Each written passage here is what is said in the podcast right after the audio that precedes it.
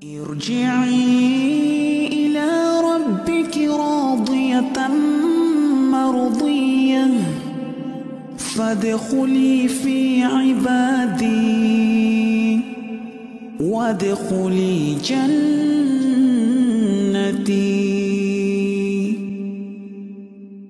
kepada Ustadz Dr. Firanda Andir JLC MH Hafidullah Ta'ala Tafadol Maskura جزاكم الله خيرا. بسم الله الرحمن الرحيم. السلام عليكم ورحمة الله وبركاته. الحمد لله على إحسانه وشكر له على توفيقه وامتنانه. وأشهد أن لا إله إلا الله وحده لا شريك له تعظيما لشأنه. وأشهد أن محمدا عبده ورسوله. داعي إلى رضوانه. اللهم صل عليه وعلى آله وأصحابه وإخوانه. آه، Ikhwan dan akhwat, Bapak-Ibu yang dirahmati oleh Allah Subhanahu wa taala. Tentu uh, kebahagiaan adalah cita-cita yang diimpikan oleh setiap orang. Setiap orang dalam kehidupan ini ingin meraih kebahagiaan. Masing-masing punya cara untuk meraih kebahagiaan tersebut ya. Tapi pada kesempatan kali ini kita akan berbicara tentang kebahagiaan yang sesungguhnya. Salah satu metode yang sangat mudah agar seorang bisa berbahagia yaitu dengan uh, bertauhid kepada Allah Subhanahu wa taala. Memfokuskan ibadahnya kepada Allah Subhanahu wa taala. Hal ini karena kita ketahui manusia secara sederhana terdiri atas unsur jasmani dan unsur rohani. Adapun untuk membahagiakan unsur jasmani, ya, maka banyak cara perkara duniawi dengan makan, dengan minum, ya, dengan mungkin uh, apa namanya menyalurkan kebutuhan biologis, ya. Uh, ini banyak bisa kita penuhi kebutuhan jasmani kita. Tapi tentu kita sadar bahwasanya dalam tubuh ini juga ada ruh, unsur rohani yang dia juga butuh dibahagiakan bahkan dia adalah pusat kebahagiaan. Dan ruh ya, kebutuhannya terkait dengan eh, bagaimana dia dekat dengan sang pencipta dengan Allah Subhanahu wa taala. Ketika kita salah mencari metode untuk membahagiakan ruh maka kita tidak akan mendapatkan kebahagiaan yang hakiki. Kebahagiaan yang hakiki adalah ketika ruh tersebut ya Eh, berusaha untuk bisa mengenal Robnya, ya kemudian bisa mentauhidkan Robnya karena tidaklah dia diciptakan kecuali untuk mentauhidkan Robnya. Sebagaimana Allah berfirman, "Wa ma khalaqtul jinna wal insa illa liya'budun." Tidaklah aku ciptakan jin dan manusia kecuali untuk beribadah kepada aku itu illa yuwahidun kecuali untuk mentauhidkan aku. Karena orang ketika semakin bertauhid, semakin memfokuskan jiwanya kepada Rabbul Alamin, kepada penciptanya, maka dia akan semakin berbahagia karena dia telah menjalankan tugas utama dia diciptakan di atas muka bumi ini adalah untuk mentauhidkan Allah Subhanahu wa taala. Apa pun yang terjadi dalam kehidupannya, apakah dia diuji dengan kekayaan atau diuji dengan kemiskinan, ketika ruhnya mendapatkan kebutuhannya, ya, maka dia tetap akan bahagia. Inilah yang diceritakan oleh Ibnu Qayyim rahimahullahu taala sebagai contoh Ibnu Qayyim rahimahullah pernah berkata, Sami'tu Syekh al-Islam Ibnu Taimiyah yaqul, aku pernah mendengar guruku Ibnu Taimiyah berkata, "Inna fid dunya jannatan man lam yadkhulha la yadkhul jannatal akhirah." Sungguhnya di dunia itu ada surga, itu ada kebahagiaan. Siapa yang di dunia tidak masuk dalam surga tersebut, maka dia tidak akan masuk dalam surga akhirat. Ya. Artinya isyarat dari Syekhul Islam Ibnu Taimiyah bahwasanya orang yang beriman, orang yang bertauhid dia pasti bahagia apa pun kondisinya. Ibnu Taimiyah rahimahullah bicara ketika dalam kondisi dia uh, sedang di penjara ya di, apa namanya diganggu oleh musuh-musuhnya ya. Uh, tetapi dia merasakan kebahagiaan dan dia mengatakan siapa tidak masuk dalam surga dunia dia tidak akan masuk dalam surga akhirat. Artinya orang yang beriman, yang bertakwa pasti pasti bahagia. Orang yang bertauhid pasti bahagia. Kemudian juga Syekh Islam Taimiyah pernah berkata, kata Ibnu Qayyim rahimahullah taala, wa qala li marratan, suatu kali beliau guruku pernah berkata, "Ma yasna'u a'da'i bi?" Apa yang hendak dilakukan oleh musuh-musuhku kepadaku? Ana jannati wa bustani fi sadri. Sungguhnya aku ini surgaku eh, apa namanya? kebahagiaanku berada di dadaku. In ruhtu fahiya ma'i, ke mana pun aku pergi maka surgaku selalu bersamaku. La tufariquni, tidak akan berpisah dariku. Ini disebutkan oleh Ibnu Qayyim dalam kitab Al-Wabilu Sayyib. Itu bahwasanya seorang kalau bahagia, apa pun terjadi di sekitarnya, dia tetap akan bahagia. Apakah dia diuji dengan kesenangan, apakah diuji dengan uh, kesulitan, ya, maka dia tetap bahagia. Makanya dalam satu hadis kata Nabi sallallahu alaihi wasallam, "Ajaban li amril mu'min, inna amrahu kullahu khair wa laysa dzalika illa lil mu'min." Sungguh menakjubkan perkara seorang mukmin. Seluruh perkaranya adalah baik, ya. Ya. Dan tidak mungkin itu terjadi kecuali tidak mungkin hal ini terjadi kecuali pada seorang mukmin. In asabahu khair, ya, kalau dia ditimba dengan kebaik, kebaikan, maka dia bersyukur. Wa kana khairan lahu, maka itu lebih baik Wa in asabathu dharra sabara fa kana khairan lahu. Ya. In asabathu sarra syakar fa kana khairan lahu wa in asabathu dharra sabara fa kana khairan lahu. Dan ketika dia diuji dengan perkara-perkara yang uh, tidak menyenangkan maka dia bersabar dan itu adalah uh, kebaikan baginya. Maka orang mukmin, orang bertauhid pasti uh, bahagia. Allah juga menyinggung akan hal ini dalam Al-Quran kata Allah Subhanahu Wa Taala, "Faman yuridillahu an yahdiyahu yashrah sadrahu lil Islam, wa man yurid an yudhillahu yaj'al sadrahu dayiqan harajan ka'annama yas'adu fis sama." Siapa yang Allah ingin uh, hidayah baginya, maka Allah akan lapangkan dadanya untuk Islam. Jadi orang kalau beriman, Islam, bertauhid, Islam yang benar, maka dadanya akan lapang. Ya, karena ruhnya terpenuhi, kebutuhan ruhnya terpenuhi. Ya. Dan ini pusat kebahagiaan adalah ruh kita. Bagaimana kita uh, bisa berbahagia. Wa man yurid an yudhillahu adapun yang ingin Allah sesatkan ya yaitu dijauhkan dari Islam, terjerumus dalam kesyirikan, ya ja'al sadrahu dayyiqan, maka jadilah dadanya sempit. Ya, harajan sulit ke annama yas'adu fis sama. Susah bernapas seakan-akan dia naik ke atas langit ya. Dan kita lihat betapa banyak orang-orang musyrikin yang menyembah berhala atau menduakan Allah atau meninggalkan Allah ya. Kelihatannya mereka dalam kondisi eh, apa namanya? senang-senang ya. Seperti kita melihat orang naik di atas gunung. Orang di atas gunung seakan-akan di, di sekelilingnya lapang, tapi dadanya sesak, dadanya sesak. Dadanya sesak. Dan itu yang terjadi pada banyak orang-orang kafir. Kelihatannya mereka hidup dengan kemewahan, ya, mereka punya apa saja, ya, tapi dada mereka sesak mereka sulit meraih kebahagiaan. Ya. Kita lihat misalnya di negeri-negeri kafir, bagaimana ya orang tua yang ditinggalkan oleh anaknya, bagaimana sampai seorang sudah tua hanya berteman dengan seekor anjing. Subhanallah, pemandangan yang menyedihkan ya. Ketika ada yang sakit, seorang rumah sakit maka tidak dikunjungi oleh anak-anaknya. Ya. Dan ini saya langsung dapat informasi, saya pergi di dua negara non muslim, dua-duanya bercerita yang sama karena kebetulan perawatnya orang Indonesia Cerita sampai kalau ada orang tuanya sakit, maka anaknya kasih tahu suster. Nanti kalau meninggal kasih tahu saya. Kalau meninggal kasih tahu saya. Suatu saat ada salah seorang kerabat yang bekerja sebagai suster, kemudian dia telepon anaknya, itu ada orang sakit. Ketika sakaratul maut, maka dia bilang, ayahmu dalam kondisi akan meninggal dunia. Kalau bisa datang, datang ya. Malah sang anak marah-marah, dia bilang, saya kan sudah bilang, kalau meninggal baru kasih kasih tahu saya ya.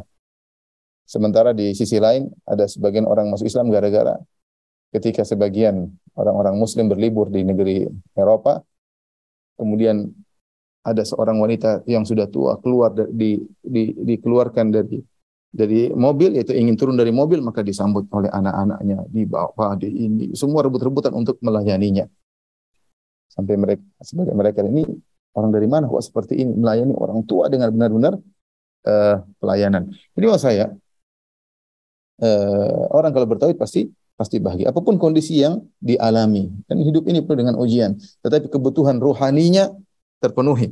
Karena dia mentauhidkan Rabbul Alamin.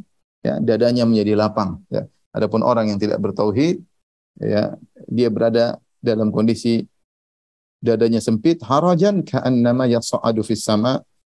Seakan-akan dia naik di atas tempat yang tinggi. Kalau kita lihat seakan-akan dia leluasa, ternyata dadanya dadanya sempit. Kita lihat seakan-akan dia dalam kemewahan, uh, tetapi ternyata dadanya apa? Sempit ya. Dadanya sempit sehingga dia harus melakukan banyak maksiat, dia selingkuh, dia ini, dia anu karena dia tidak menemukan kebahagiaan. Ikhwan dan akhwat yang dirahmati Allah Subhanahu wa taala, maka pada kesempatan kali ini saya akan menyebutkan beberapa bukti-bukti atau dalil-dalil bahwasanya orang yang bertauhid adalah orang yang uh, paling bahagia ya. Allah Subhanahu wa taala telah uh, menyebutkan dalam surat Al-An'am ya, jaminan orang yang bertauhid dia akan merasa tentram, merasa aman. Kata Allah Subhanahu wa taala, "Alladzina amanu wa lam yalbisu imanahum bidzulmin ulaika lahumul amnu wa hum muhtadun." Dan orang-orang yang uh, beriman wa lam yalbisu imanahum bidzulmin. Kemudian mereka tidak mencampurkan keimanan mereka dengan kesyirikan apa pun. Ulaika lahumul amnu wa hum muhtadun.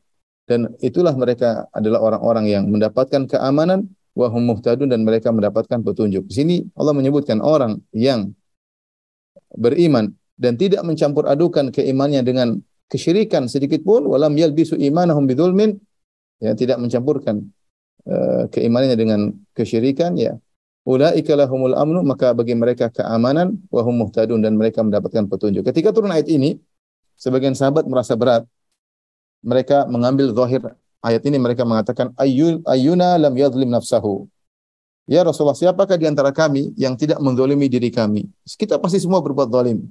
Ya. Bagaimana kita bisa menerapkan ayat ini? Alladzina amanu wa lam yalbisu imanahum bidzulmin. Orang-orang yang beriman dan tidak mencampurkan keimanan mereka dengan kezaliman. Sementara kita pasti berbuat zalim. Maka Nabi SAW menjelaskan kepada mereka, Laisa kama tadhhabuna ilaihi. Yang dimaksud dengan kezaliman di sini bukan yang seperti kami yang kalian perkirakan. Akan tetapi yang dimaksud dengan kezaliman ini adalah kesyirikan. Alam tasma'u ila qauli al-abdi salih, tidakkah kalian mendengar perkataan seorang hamba yang saleh Luqman al-Hakim ketika dia menasihati anaknya dia berkata inna syirka la zulmun azim. Sungguhnya kesyirikan adalah kezaliman yang besar. Jadi maksud ayat ini siapa yang beriman dan tidak mencampur adukan keimanannya dengan kesyirikan itu benar-benar dia bertauhid. Tawakalnya sempurna kepada Allah Subhanahu wa taala. Dia tidak bersandar kecuali kepada Allah Subhanahu wa taala. Ulaika lahumul amnu maka mereka inilah orang-orang yang mendapatkan keamanan, mendapatkan tenteraman. Hum muhtadun dan mereka mendapatkan hidayah, petunjuk dari Allah untuk melakukan apa yang baik bagi mereka.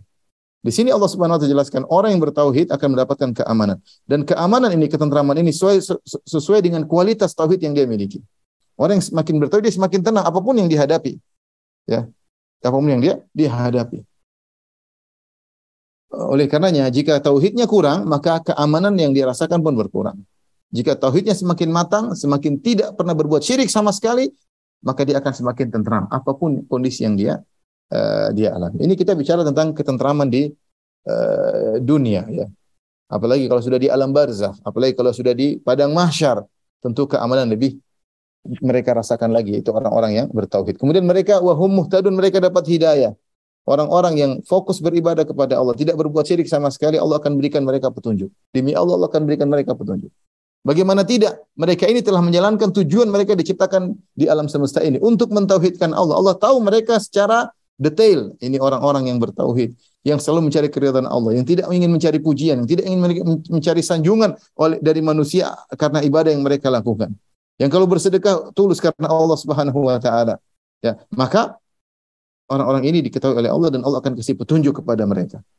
Allah akan kasih petunjuk sehingga mereka selalu berjalan sesuai dengan petunjuk Allah Subhanahu wa taala. Ini jaminan dari Allah Subhanahu wa taala bagi orang-orang yang bertauhid dan tidak mencampurkan tauhid mereka dengan kesyirikan apa pun maka mereka akan dapatkan ketenteraman, dapat mendapatkan petunjuk. Tinggal kita praktekkan sejauh mana kita bertawakal kepada Allah, sejauh mana hati kita selalu bergantung kepada Allah, Sejauh mana kita tidak bergantung kepada manusia, tidak bergantung kepada makhluk, senantiasa hati kita bergantung kepada Allah, maka sejauh itu pula kita akan merasakan ketentraman, ketenangan, ya.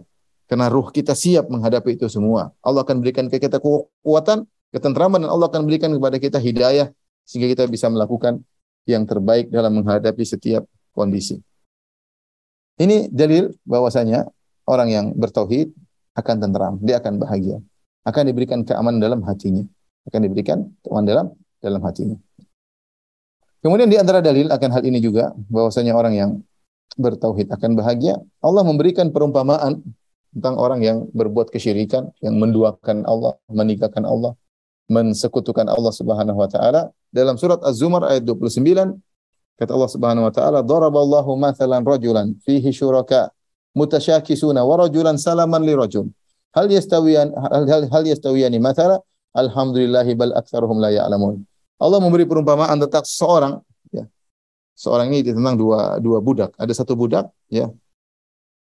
Fihi syuraka mutasyakisun. Budak ini dimiliki oleh majikan atau tuannya banyak. Mungkin satu budak tuannya lima misalnya. Ya. Kemudian tuan-tuannya tersebut mutasyakisun, saling bersengketa di antara mereka. Ya. Bagaimana nasib budak ini? Diperintahkan oleh tuan A, tuan B, tuan C, tuan D, tuan E. Masing-masing perintah berbeda. Dia bingung. Terkadang dia bergantung kepada tuan yang pertama, terkadang dia bergantung kepada tuan yang kedua, terkadang dia tunduk kepada tuan ketiga. Ini model budak yang pertama. Model budak eh, model budak yang kedua, warajulan salaman li rajulin. Ya, yaitu seorang yang dia majikannya cuma satu.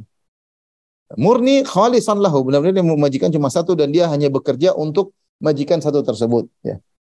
Katakanlah seorang supir, kemudian dia punya majikan lima, majikannya suruh satu suruh ini, satu suruh ini, kadang bertentangan perintah mereka. Dengan seorang yang majikan cuma satu, dia fokus untuk berkhidmat kepada majikan tersebut. Ya. Hal yastawiyani masalah, apakah sama antara dua model ini? Tentu jawabannya tidak.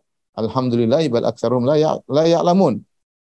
Segala puji bagi Allah, tapi kebanyakan mereka tidak tidak menyadari. Ini kira-kira demikian orang yang hatinya tercerai berai, tidak fokus kepada Rabbul Alamin. Tidak fokus kepada Rabbul Alamin. Orang yang bertauhid kepada Allah hatinya fokus kepada Allah Subhanahu wa taala.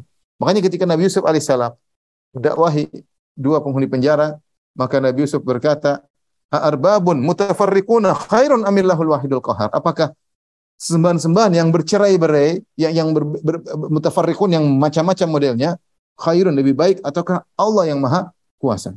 Ataukah Allah yang maha maha kuasa? Seperti zaman Nabi SAW, di sekitar Ka'bah ada 360 berhala yang masing-masing berhala punya spesifik. Orang kalau ini ke berhala ini, kadang ada keperluan ini ke berhala satunya. Kadang juga seperti kalau orang punya Tuhan yang banyak, dewa ini, dewa ini, dewa ini, misalnya dewanya banyak, dia ingin Tuhan ini kalau di keperluan ini, kalau keperluan lain pergi ke hewan ini, kalau pergi ke dewa ini, pergi Tuhan ini. Subhanallah seperti kita lihat di di sebagian negara ya sebagian sampai dikatakan Tuhannya lebih banyak daripada penyembahnya. Saking banyak yang disembah. Tercerai berai hati. Ya kalau menduakan Allah, apalagi meninggalkan Allah, apalagi mensekutukan Allah, hati tercerai-berai. Seperti tadi, Allah memperumpamakan seperti anak buah yang majikannya atau tuannya ada lima misalnya. Jadi dia dia bingung mau, mau, mau menambatkan hatinya ke mana, mau patuh kepada yang mana. Beda dengan yang satu fokus kepada majikan cuma satu. Demikian kira-kira orang yang bertauhidnya dengan orang yang berbuat kesyirikan. Bertauhid nyaman. Dia fokus kepada Rabbul Alamin. Sang pencipta alam semesta, sang pemberi rezeki yang Biadihil amr, segala perkara di tangannya. Yudabbirul amra minas sama'i ilal ard. Dia berada di atas ars dan dia mengatur seluruh apa yang terjadi di bawahnya. Dari langit sampai ke bumi semuanya dia atur. Ya. Dan dia mengawasi semua yang terjadi di di bawah. Dia Rabbul Alamin. Ketika seorang bertauhid me, me, memfokuskan dirinya untuk menundukkan hatinya kepada Allah maka dia akan dia akan bahagia karena hatinya tidak ter, tercerai berai. Hatinya tidak tercerai tercerai berai. Jadi kalau kalau banyak ya, sini kayaknya waduh ini ini Tuhan ini cuma spesifik ini dia tidak bisa yang lain. Nah, kita ke Tuhan satunya lagi. Tuhan ini kayaknya begini, kayaknya kurang pas, mungkin Tuhan satunya lebih pas. Hatinya tidak tidak tentram. Ke sini, ke sana, kemari, ke sini, ke sana, kemari. Kenapa? Karena hatinya ter tercerai berai. Ya. Beda dengan orang yang uh, yang fokus. Baik, ikhwan dan akhwat yang Allah Subhanahu wa taala. Di antara bukti bahwasanya atau dalil bahwasanya seorang yang bertauhid ya eh, berbahagia. Karena orang yang bertauhid dia adalah orang yang paling eh, mengenal Allah Subhanahu wa taala. Dia paling mengenal Allah Subhanahu wa taala. Dia yang paling yakin bahwasanya Allah adalah Ar-Razzaq yang Maha pemberi rezeki. Sehingga ketika dia mencari rezeki, dia tenang, dia tenang. Dia tenang, dia yakin bahwasanya rezekinya sudah tertulis, dia dia tinggal mencari dan dia akan diberikan sesuai dengan yang ditulis oleh Allah Subhanahu wa taala. Dia yakin akan hal tersebut. Ya, bagaimana Allah Subhanahu wa taala tidak mungkin tidak memberi rezeki pada dia. Ya, bagaimana tidak memberikan rezeki, bagaimana Allah tidak beri rezeki pada dia sementara hewan-hewan Allah berikan rezeki. Allah Subhanahu wa taala, "Wa ma min dabbatin fil ardi illa Allahi rizquha wa ya'lamu mustaqarraha wa mustaudaha." Kulun fi kitabim mubin. Tidak ada satu binatang melata pun di atas muka bumi kecuali Allah memberi rizki, menanggung rizkinya. Allah tahu mustaqarrah mustauda. Allah tahu kapan dia keluar, kapan dia masuk di sarangnya. Allah tahu kapan pertama dia muncul sampai dia mati. Allah tahu. Ini hewan ini dari awal sampai akhir Allah tahu semuanya di Lauhil Mahfuz. Kullun fi kitabim mubin. Semua tercatat. Allah tahu kapan dia menetap di rumah, kapan dia mulai keluar cari makan, kapan dia kembali lagi. Allah tahu. Wa ya'lamu mustaqarraha mustaudaah. Allah tahu. Makanya Allah memberi rezeki sesuai dengan kondisi hewan ini. Allah tahu dari A sampai Z tentang sampai dia begitu menetas atau begitu lahir sampai dia mati. Ya, karena di antara tafsiran mustaqar wa mustauda ini ada khilaf tapi intinya maknanya seperti itu. Allah mengetahui dari A sampai Z dari awal dia muncul di muka bumi sampai mati Allah sudah tahu rezekinya. Itu hewan. Wa ka'ayyin min dabbatin la tahmilu rizqaha Allahu yarzuquha wa iyyakum. Betapa banyak hewan yang tidak mampu kalau dibiarkan dia untuk mencari rezeki, enggak mampu. Akalnya enggak sampai. Allahu yarzuquha tapi Allah kasih rezeki pada dia. Allah yarzuquha. Tapi Allah kasih rezeki kepada pada dia ya. Wa iyyakum apalagi kalian, kalian juga diberi rezeki oleh Allah Subhanahu wa taala. Kalau seorang yang bertauhid dia yakin Allah Maha memberi rezeki. Rezeki saya bukan pada pada orang-orang cuma sebab. Bagaimana orang yang tidak bahagia? Dia yakin ada Maha pemberi rezeki. Apalagi Allah menggandengkan antara riz, rizki dengan kekuatan. Inna Allah wa razzaqu dzul quwwatil matin. Sungguhnya Allah memberi rezeki dan dia adalah pemilik kekuatan. Kenapa ketika Allah memberi rezeki dengan penuh kekuatan? Allah bisa memberi rezeki kepada miliaran atau triliun makhluk di alam semesta ini. Kemudian Allah bisa kasih semua dan dalam satu waktu Allah bisa kasih semuanya. Dan itu berulang-ulang terus. Ini menunjukkan kekuatan Allah dalam memberi rezeki. Tidak sama dengan manusia. Manusia mungkin dikasih gaji cuma saat itu aja dan tidak terus-terusan dan dia hanya bisa beri gaji kepada anak buahnya terbatas. Kenapa? Asetnya terbatas. Orang ketika meyakini bahwasanya Allah wa razzaq, Allah Maha rezeki. Bagaimana kira-kira hatinya? Dia tenang apa pun terjadi, mau pandemi mau apa dia tenang. Yakin saya hanya berusaha, rizq maktub, rezeki sudah tercatat dan saya akan berusaha. Dia tenang, dia tidak gelisah ketika ada tawaran haram dia akan tinggalkan. Ini saya kasih sederhana bahwasanya orang bertauhid dia akan tenang. Dia akan tenang hatinya tenang. Ya. Dia melihat orang mungkin hartanya banyak, dia dapat sekian, dia bilang ini rezeki yang Allah kasih sama saya. Dia tentram, dia tidak hasad, karena dia tahu rezeki saya segini. Saya akan berusaha lagi. Ya. Tapi rezekinya hari ini segini, segini, tidak akan tidak akan kurang. Ya. Sampai dia mati rezekinya tidak akan kurang. Ya. Inna Jibril, Inna Ruhul Kudus, nafatha firai. Kata Nabi SAW, sesungguhnya Jibril alaihissalam telah memberi wahyu ke dalam hatiku, dalam jiwaku, anna nafsan lan tamuta hatta tastawfiya rizqaha. Sungguhnya tidak satu jiwa pun yang akan meninggal sampai dia memenuhi rezekinya. Kira-kira kalau orang bertauhid dia akan tenteram ya. Dia tidak akan ketika dia bekerja suatu pekerjaan, dia hatinya tidak akan tergantung kepada bos. Kan dia tahu bosnya ini hanya sekedar sarana. Yang kasih rezeki Allah lewat bos. Sehingga hatinya tidak ter, terpaku kepada kepada bos ya. Dia kepada kepada kepada bos ya. Ada kemarin saya ketemu kawan, dia mengambil ada proyek kemudian yang mau kasih proyek minta di entertain minta inilah didatangkan perempuan kalian dia bilang emang saya germo saya nggak mau ya saya nggak mau kasih kasih kayak gitu ya kalau Allah kasih proyek kasih proyek kalau enggak enggak subhanallah ada saja Allah kasih jalan sehingga dia tetap mendapatkan proyek yang sesuai jadi maksud saya ya kalau seorang bertauhid dia yakin diserahkan kepada Allah Subhanahu wa taala sehingga tidak gelisah. Boleh zaman sekarang zaman gelisah. Orang bicara rezeki, bicara pekerjaan gelisah, bingung. Orang yang bertauhid coba duduk bangun malam minta kepada Allah, ya Allah beri kepada hamba ya Allah. Jangan sampai aku malu minta kepada manusia. Jangan permalukan wajahku untuk minta kepada engkau Allah memberi rezeki, engkau memberi rezeki kepada wahai zat pemberi rezeki, pemberi rezeki hewan, ikan-ikan yang ada di dasar lautan, wahai zat pemberi rezeki kepada binatang-binatang melata yang dalam dalam apa namanya tanah. Beri rezeki kepada hambamu ini. Berdoa kepada Allah, hatinya tenteram, hatinya tenteram. Apa pun yang terjadi dia dia jalankan. Ini contoh ketika seorang bertauhid, hatinya tentram dan dia bahagia di tengah hiruk pikuk ya, perubahan ekonomi lah, inilah, anu lah, kita tentram. Dia bilang, rizku maktub, rizki sudah di tercatat. Ya. Dia juga orang bertauhid. Contoh, ketika menghadapi musibah corona seperti beberapa atau yang baru-baru kita lewati. Benar kita berusaha, kita ikhtiyat, kita ikhtiar, tapi orang yang bertauhid tenang dia akan berkata kun la yusibana illa ma kataballahu lana huwa maulana. Wa 'ala Allahi falyatawakkalul mu'minun. Katakanlah tidak akan menimpa kita kecuali yang telah Allah catat baik kita. Dia akan sudah. Waktunya meninggal meninggal. Ya. ya. kalau sudah takdir meninggal meski berusaha semaksimal mungkin tetap meninggal tetap meninggal. Tapi bagaimana dia menghadapi musibah tersebut? Dengan tenang. Kalau selamat dia akan selamat, dia tenang. Apakah dia selamat, apakah dia meninggal, apakah dia terkena, dia tenang. Semua sudah sudah tercatat. Dan dengan orang yang tauhidnya kurang gelisah, ketakutan, keberlebihan macam-macam, gelisah kena ke sana beda. Di tengah-tengah musibah tetap dia tetap dia tenang. Kenapa? Karena dia punya tauhid. Karena dia punya tauhid. Ini contoh bahwasanya orang bertauhid adalah orang yang uh, ya, ya, ya, yang paling bahagia ya. Belum lagi ketika seorang bertawakal kepada Allah Subhanahu wa taala. Puncak tawakal. Orang bertawakal tidak tenang. Dia bertawakal kepada zat yang maha kuat. Ya. Ya.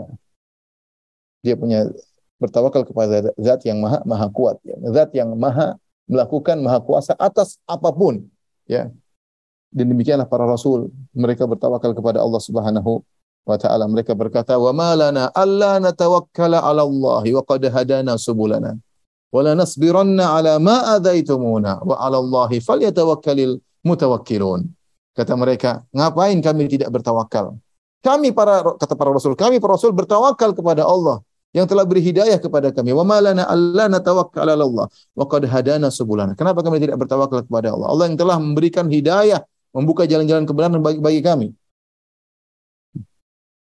Wala nasbiranna 'ala ma adzaitumuna. Kami akan bersabar dengan ya gangguan kalian kepada kami itu audiens mereka, umat mereka yang mengganggu mereka. Wa 'ala Allahi falyatawakkalul mutawakkilun dan hanya kepada Allah orang yang bertawakal bertawakal kepada Allah Subhanahu wa taala. Bayangkan orang yang saya contoh orang yang bertauhid, dia bertawakal dalam segala kegiatan. Dia mau keluar rumah dia mengatakan ala Allah. Tenang dia subhanahu Allah kasih tenang. Siapa yang mau keluar rumah kemudian berdoa bismillahi tawakkaltu ala Allah wa la maka akan dikatakan kepadanya hudid, kufit, wukit, kau akan diberi petunjuk, kau akan dijaga, kau akan diberi hidayah. Subhanallah. Bagaimana orang keluar rumah, keluar rumah kemudian ber, berdoa, Allahumma na'udzubikan adil au udal au azil au uzal au uzlim au uzlam au ajalu jahal alayya. Tentram dia, ya Allah aku berlindung kepada engkau jangan sampai aku tersesat. Au adil au udal aku atau aku disesat, disesatkan oleh orang. Azil aku tergelincir atau uzal atau aku digelincirkan oleh orang lain. Ya. Allah min a'udzubikan adil au udal au zil au zal au azlim atau aku setelah keluar rumah ternyata aku mendolimi orang lain au udlam aku aku sudah didolimi oleh orang. Dia serahkan urusnya kepada Allah. Bismillahi tawakkaltu ala Allah la haula wala quwata illa billah. Gimana kira-kira hatinya? Tenteram tenang. Kenapa dia bertawakal kepada Allah? Rasulullah SAW mengajarkan bagaimana tawakal dari awal sampai akhir. Keluar rumah bertawakal. Bangun tidur langsung. Alhamdulillah di ya radda alayya ruhi wa afani fi jasadi wa adina li fi dzikri segala puji bagi Allah yang mengembalikan ruhku kembali yang berikan kesehatan pada tubuhku dan mengizinkan aku untuk bisa berzikir kepadanya. Subhanallah. Tawakal kepada Allah Subhanahu wa taala. Ketika mau tidur subhanaka rabbi bika wada'tu jambi wa bika arfa'u. Ya Allah, karena engkau aku bisa meletakkan jasadku dan aku bisa bangunkan bangun dari diri, bangun bangunkan lambungku. In amsakta nafsi faghfirlah. Kalau kau tahan jiwaku maka ampunilah. Wa in arsaltaha, kalau aku kau wafatkan ketika aku sedang tidur ya Allah, maafkanlah dosa-dosaku. Wa in arsalta kalau kau lepaskan jiwaku, ya, fahfadhha bima tahfadhu bi ibadaka salihin. Maka jagalah jiwaku dengan penjagaan yang kau berikan kepada orang saleh. Orang sekarang mau tidur gelisah, takut ini, takut anu. Coba kalau baca doa tersebut, nyaman. Meninggal ya sudah, mau diapain lagi? Tidak bisa dihindari. Kalau terjaga, jagalah ya Allah ya. Ya. Allahumma inni wajjahtu ilayya ilaika Allahumma wajjahtu dhahri ilaika apa namanya? Wajah tu wajhi ilaik wa alja'tu dhahri ilaik. Ya. ya Allah aku arahkan wajahku kepadamu. Aku sandarkan punggungku kepadamu. Ya. Rakbatan wa rahbatan minka ilaik. Dan aku berserah diri pasrah uh, berharap dan takut kepada engkau. La manja wala manja ya. Wala malja minka ila ilaik. Tidak ada tempat berlindung kecuali kepada engkau. Seorang subhanallah dalam kegiatan ini bertawakal kepada Allah. Ketika dia masuk pasar dia berdoa kepada Allah. Ketika masuk suatu kota dia berdoa kepada Allah. Allahumma inni as'aluka khair hadhil qaryah ya Allah aku mohon kebaikan negeri ini. Kebaikan penghuninya.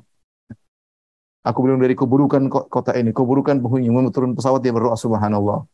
Dia serahkan kepada Allah. Bagaimana tidak tidak tenang. Bahagia. Ya sehingga Allah jaga dia. Hatinya tentram dia fokus kepada Rabbul Alamin. Dia bersandar kepala ila ruknin syadid kepada zat yang maha kuat yang di tangannya segala perkara. Tangannya segala segala perkara. Oleh karenanya benar bahwasanya orang yang bertauhid adalah orang yang bahagia karena hatinya fokus, tidak tercerai, tidak cerai-cerai berai, tercerai berai, tidak ke sana kemari, ya, sehingga dia fokus karena Allah Subhanahu wa taala.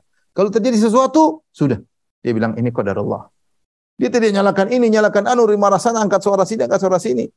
Sudah kemudian gelisah, stres, sudah. Dia tahu ini semua sudah dikira oleh Allah Subhanahu wa taala. Ini contoh bahwasanya orang yang mengenal Allah yang mentauhidkan Allah dia akan bahagia apa pun kondisi di sekitarnya. Apa pun kondisi di sekitarnya. Dan ini perlu belajar. Allah berikan kita ujian sedikit demi sedikit kita hadapi dengan ketenangan, dengan menyerahkan urusan kepada Allah Subhanahu wa taala. Kita tahu bahwasanya semua keputusan di tangan Allah Subhanahu wa taala. Subhanallah. Siapa yang tidak bahagia dengan kondisi seperti ini? Contoh lagi bahwasanya orang yang bertauhid akan bahagia sebagaimana disebutkan oleh uh, Syekh Abdurrahman bin Nasir As-Sa'di rahimahullah taala dia menyebutkan bahwasanya di antara poros kebahagiaan adalah ikhlas kepada Allah Subhanahu wa taala. Ikhlas kepada Allah Subhanahu wa taala. Orang yang ikhlas dia benar-benar bahagia, ya. Kenapa? Karena orang ikhlas dia hanya mencari keridhaan Allah Subhanahu wa taala. Dia tidak peduli dengan komentar manusia. Siapa orang yang sengsara? Orang yang mengkaitkan atau menggantungkan kebahagiaannya kepada komentar manusia. Makanya saya pernah lihat satu tulisan indah bilang kebahagiaan Anda bukan pada uh, apa namanya netizen, bukan di tangan netizen. Emang kebahagiaan kita emang kalau lihat netizen puji baru kita bahagia, oh nggak usah lihat mereka. Ya. Mereka tidak bisa beri manfaat, tidak bisa beri mudarat. Betapa banyak orang dipuji-puji habis oleh netizen ternyata hancur. Betapa banyak orang dimaki-maki ternyata dia baik. Tergantung kedudukan di sisi Allah Subhanahu wa taala.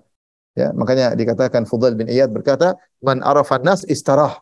Siapa yang mengenal tabiat manusia, dia akan santai, tenang, istirahat.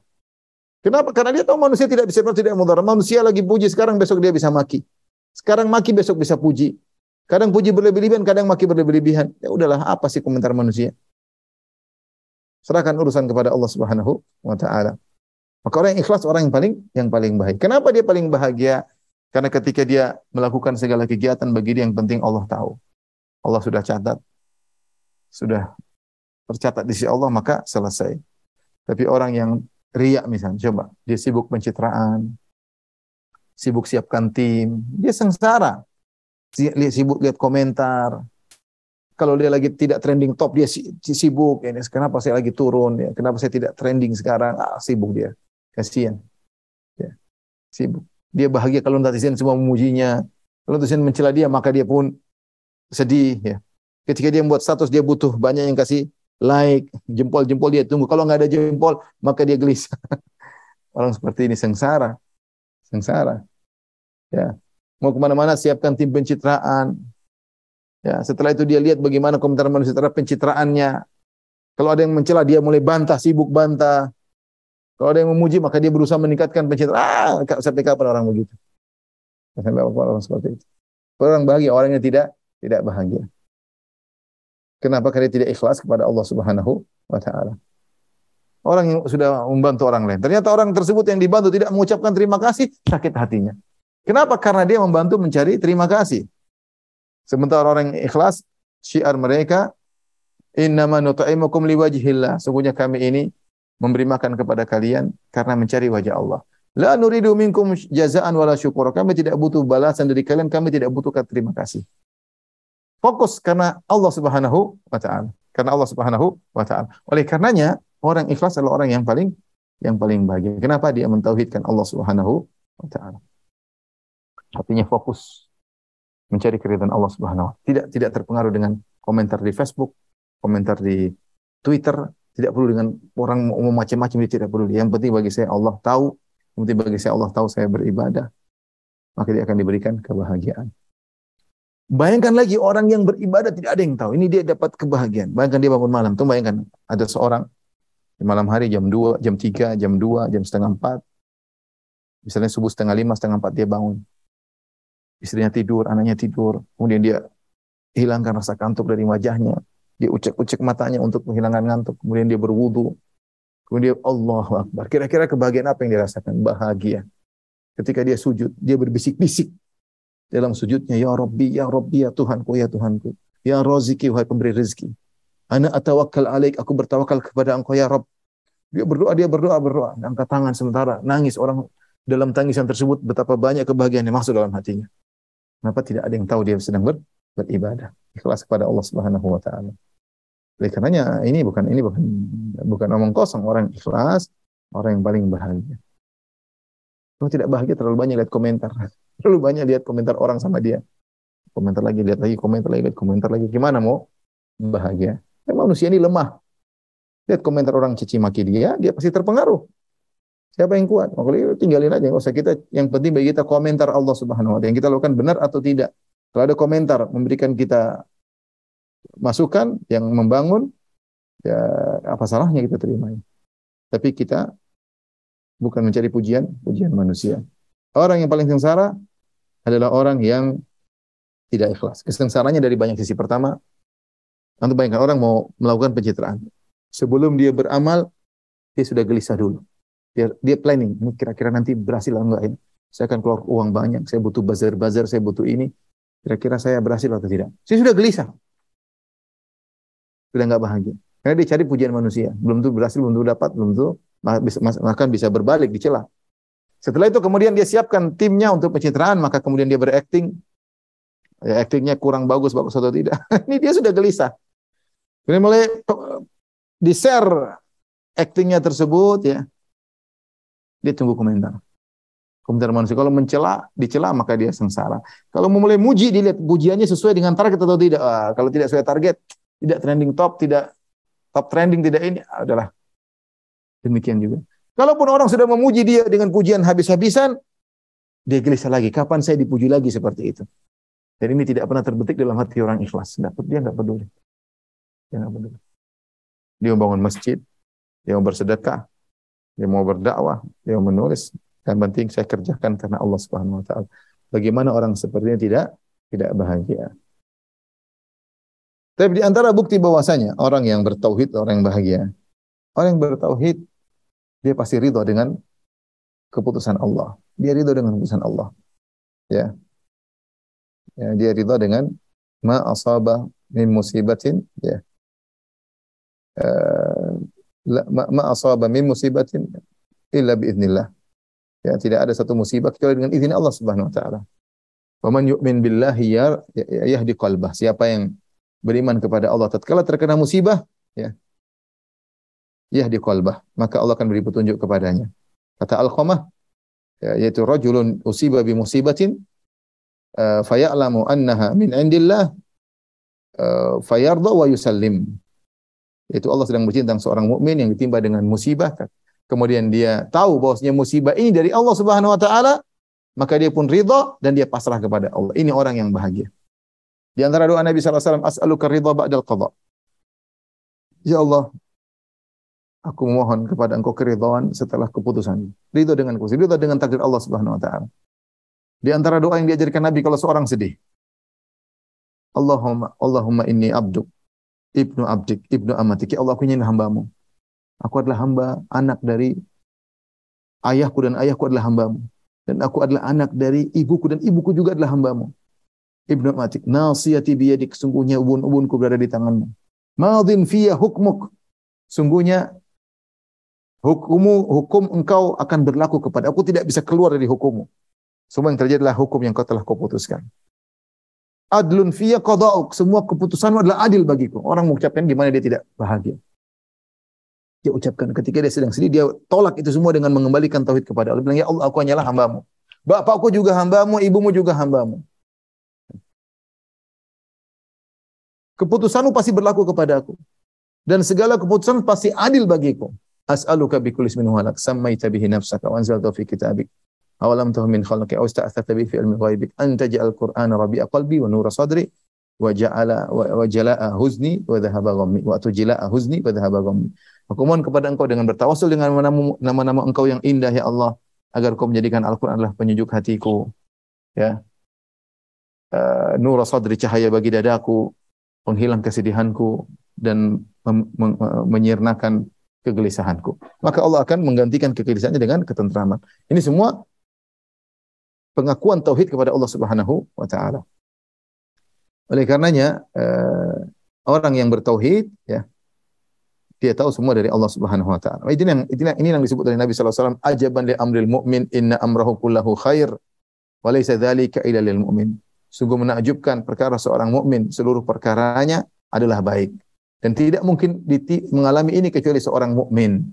In asabathu sarra syakara fa kana khairul lahu. Kalau dia mendapatkan kesenangan dia bersyukur, maka itu baik baginya. Wa in asabathu dharra sabara fa kana khairul lahu. Kalau dia timba dengan kemudaratan, maka dia bersabar itu lebih baik lebih baik baginya.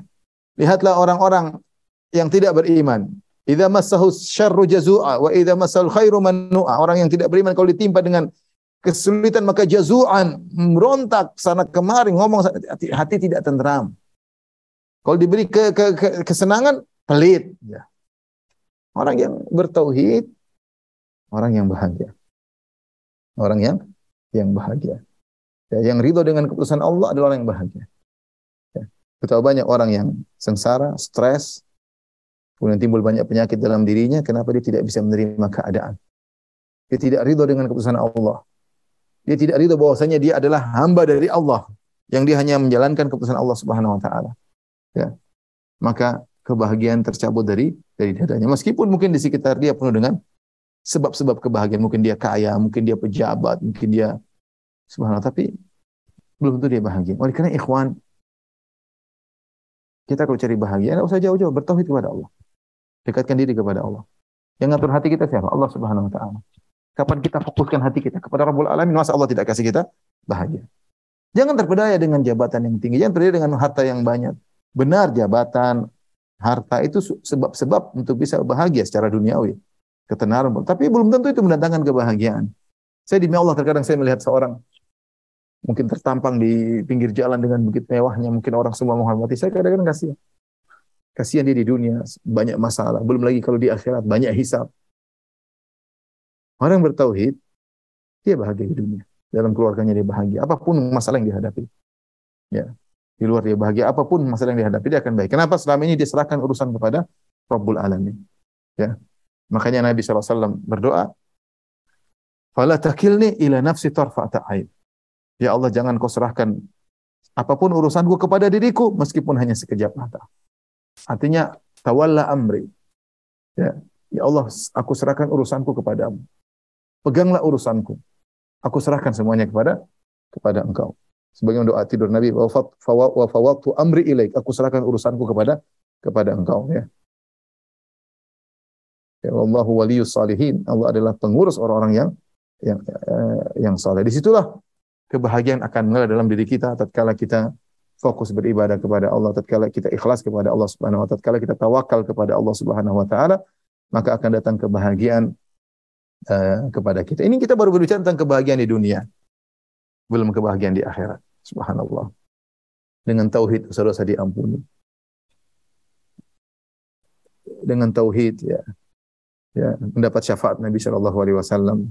Ketika Abu Hurairah bertanya kepada Nabi sallallahu alaihi wasallam, "Ya Rasulullah, man as'adun nasi bi syafaatika yaumil qiyamah?" Ya Rasulullah, siapakah orang yang paling bahagia mendapatkan syafaatmu pada hari kiamat kelak? Nabi sallallahu alaihi wasallam Man qala la ilaha illallah khalisan min qalbihi. Itu seorang yang mengucapkan la ilallah dengan ikhlas dari hatinya, ya. Semakin dia ikhlas mengucapkan la ilallah, semakin dia tidak ingin dipuji, semakin dia jauh dari mencari popularitas. Ya. Maka dia akan semakin dapat banyak syafaat. Dapat kebahagiaan di dunia dan kebahagiaan di uh, di akhirat di akhirat kelak ya.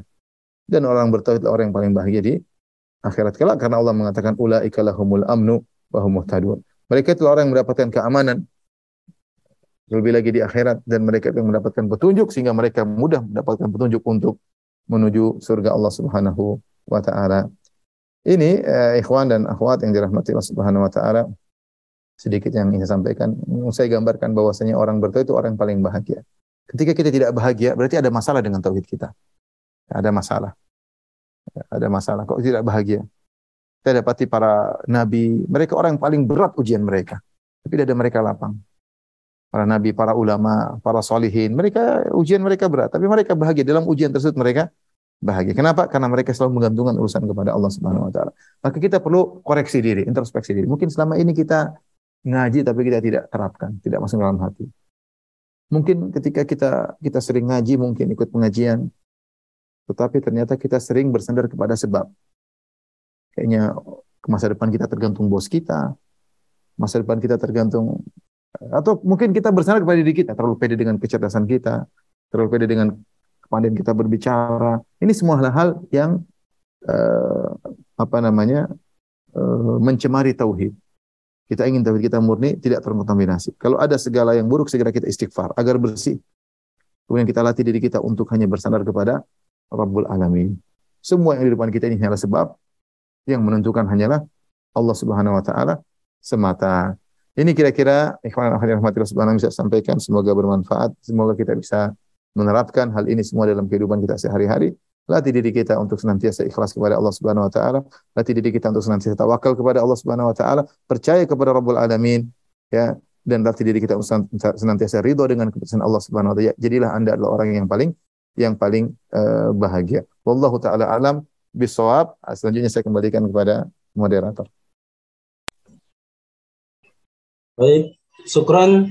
Jazakallah khairan Ustaz. Barakallahu fikum. Masuk ke dalam sesi pertanyaan Ustaz. Silakan. Baik, kami masuk dari kolom chat terlebih dahulu. Bagi yang mau raise hand juga dipersilakan. Assalamualaikum warahmatullahi wabarakatuh Ustaz. Insya Allah masalah kehidupan di dunia ini selalu tawakal sama Allah. Karena hmm. Allah sudah janji mencukupkan orang yang tujuannya akhirat. Yang saya khawatirkan Ustadz, di masa depan anak-anak saya setelah saya nggak ada Ustadz. Karena sekarang ini begitu banyak fitnah, ada rasa takut dengan tauhid anak-anak keturunan saya kelak. Mohon penjelasannya Ustadz. Uh, tugas kita eh, kepada yang bertanya, tugas kita adalah mengarahkan anak-anak semaksimal mungkin Ma ta'buduna min ba'di? Apa yang kalian sembah setelahku? Artinya fokus kepada tauhid. Anak-anak kita ajarkan sejak kecil. Semampu kita. Semampu kita kita ajarkan ya. Yang, yang jadi masalah ketika kita muqassir, yaitu kita kurang, itu jadi masalah. Sehingga kalau terjadi sesuatu, kita ini kayaknya gara-gara saya kemarin. Ya. Sehingga ketika terjadi sesuatu kita menyalahkan diri kita. Kapan kita sudah semaksimal mungkin? Saya sudah ngajar anak ke pondok, saya sudah arahkan di rumah maka serahkan kepada Allah Subhanahu wa taala. Enggak usah terlalu pikir jauh-jauh. Ya.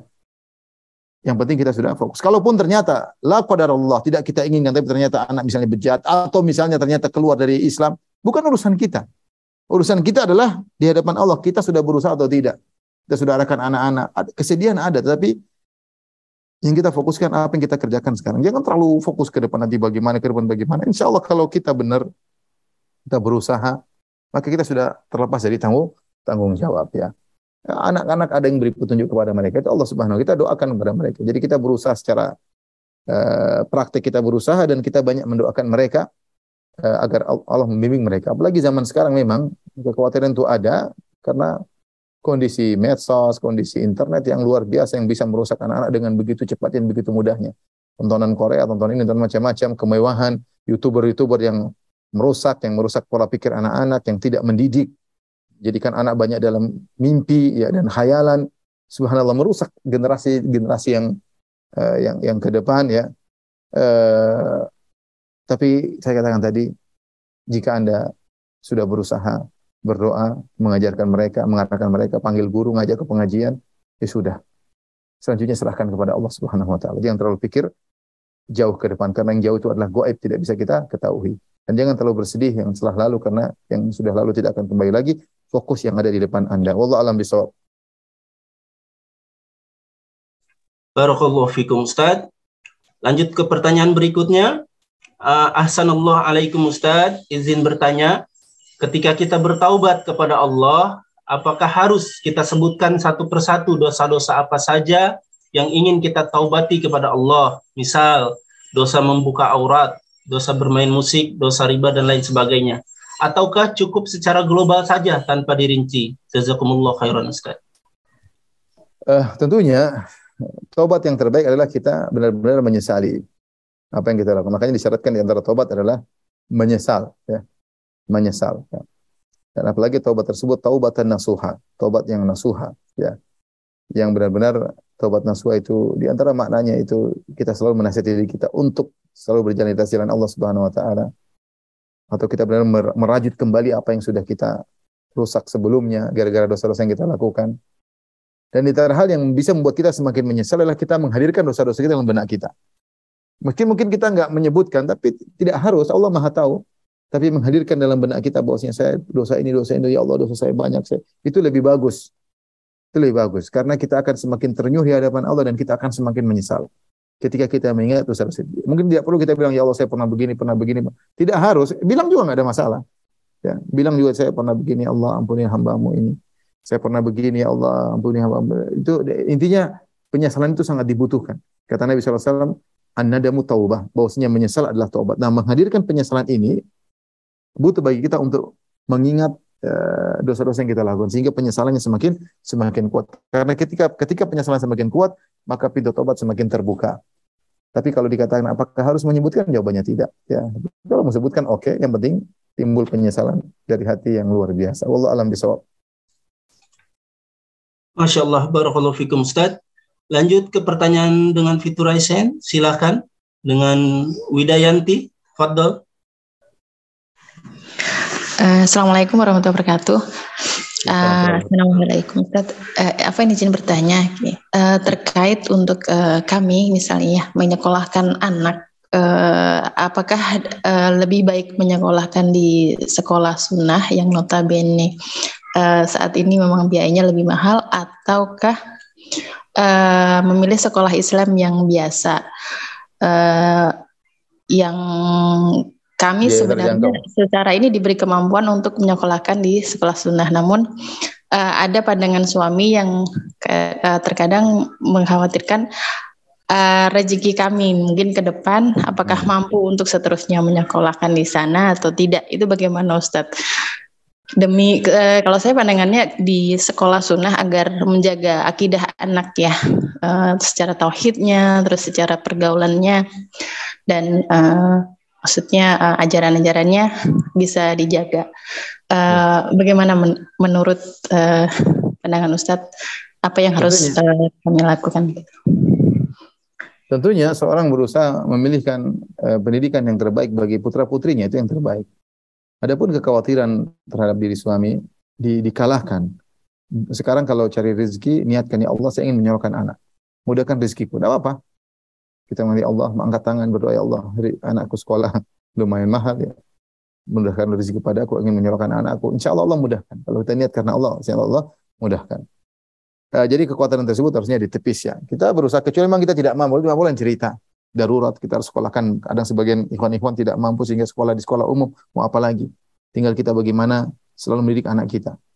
Kalau tidak mampu sekolah sunnah mungkin agak mahal harusnya ke sekolah yang Islami biasa yang mungkin lebih terjangkau. Tapi selama kita mampu, pilihlah pilihkanlah sekolah yang terbaik bagi anak-anak kita. Sekolah-sekolah sunnah tidak semuanya mahal. Ada yang mungkin biaya terjangkau, ada yang mungkin mahal ya karena sebab A, B, C, D sampai Z-nya ya. Tapi intinya uh, berusaha memilih sekolah yang terbaik bagi anak kita selama kita mampu. Kalau kita tidak mampu maka fattakullah mastata'tum bertakwalah kepada Allah semampunya. Jadi ingatkan pada suami ketika cari rezeki masukkan dalam niat seperti itu. Saya ingin cari rezeki agar bisa menyekolahkan anak-anak agar mereka menjadi orang soleh yang baik beribadah kepada Engkau ya Rabbul Alamin. Terus dia bismillah, insya Allah dimudahkan rezekinya untuk bisa menyekolahkan anak-anak. Allah alam bisawab.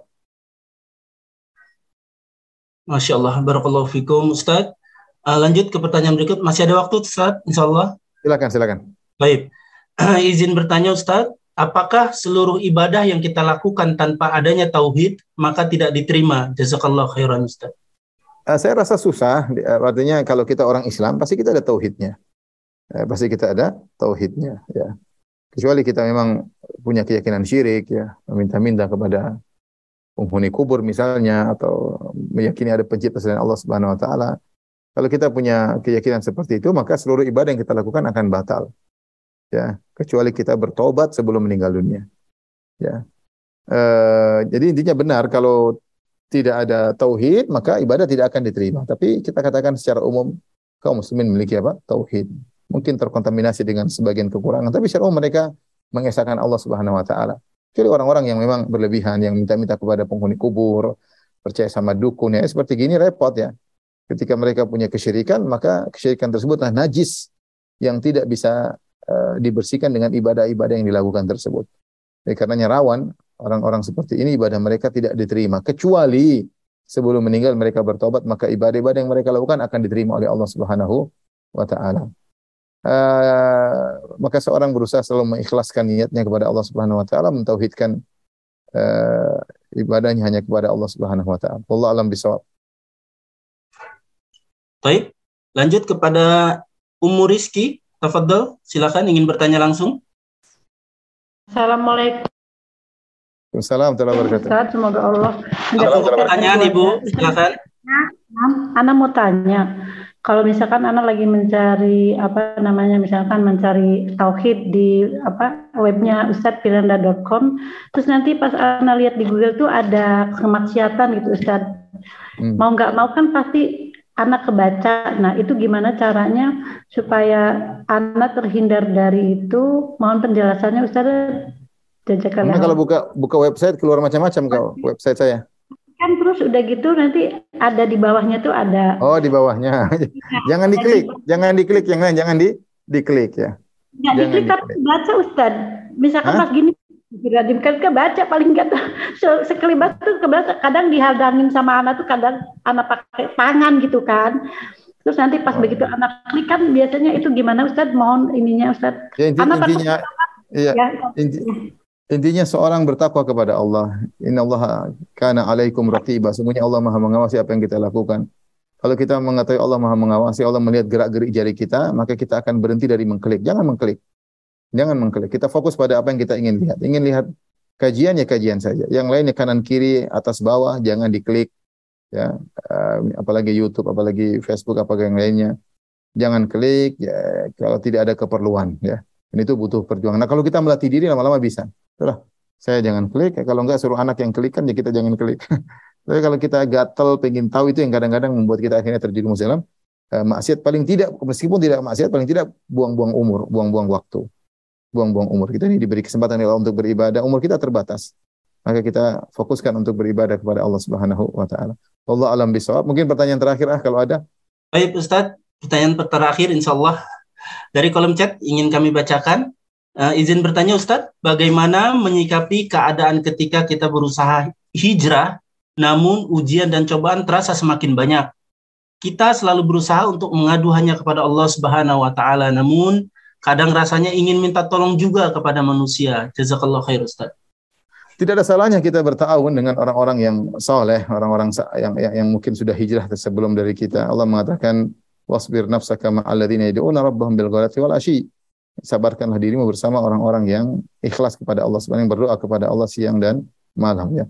Ketika ada seorang pembunuh 100 nyawa ingin bertobat, maka dia meminta nasihat kepada seorang alim, maka alim tersebut mengatakan, "Pergilah kau ke kampung sebelah yang di situ banyak orang soleh, beribadahlah kepada Allah bersama orang soleh tersebut." Maka tidak masalah kalau kita punya teman eh, komunitas yang bantu kita untuk semangat ya, tempat mungkin kita sharing, kita cari solusi. Bukan kita saya begini, bukan kita mencurhatkan mencurhatkan diri, tapi kita sharing. Kalau saya begini kondisi bagaimana, saya belum bisa berhasil, adakah solusi? Kita ngobrol, ini ada masalah ini semua adalah tahun al-birri wa saling tolong menolong dalam kebaikan dan dan ketakwaan. Kita tidak sedang mengeluh uh, nasib kita enggak ya, tetapi kita sedang diskusi kepada dia karena dia kita tahu mudah memberikan solusi atau membuka cakrawala wawasan baik kita dalam menghadapi permasalahan yang kita hadapi. Eh, demikian eh, ikhwan dan akhwat yang rahmatillah Subhanahu wa taala sedikit saya sampaikan semoga bermanfaat. Kurang lebihnya saya mohon maaf wabillahi taufiq wal hidayah. Assalamualaikum warahmatullahi wabarakatuh. Irji'i راضية مرضية فادخلي في عبادي. وادخلي جنتي.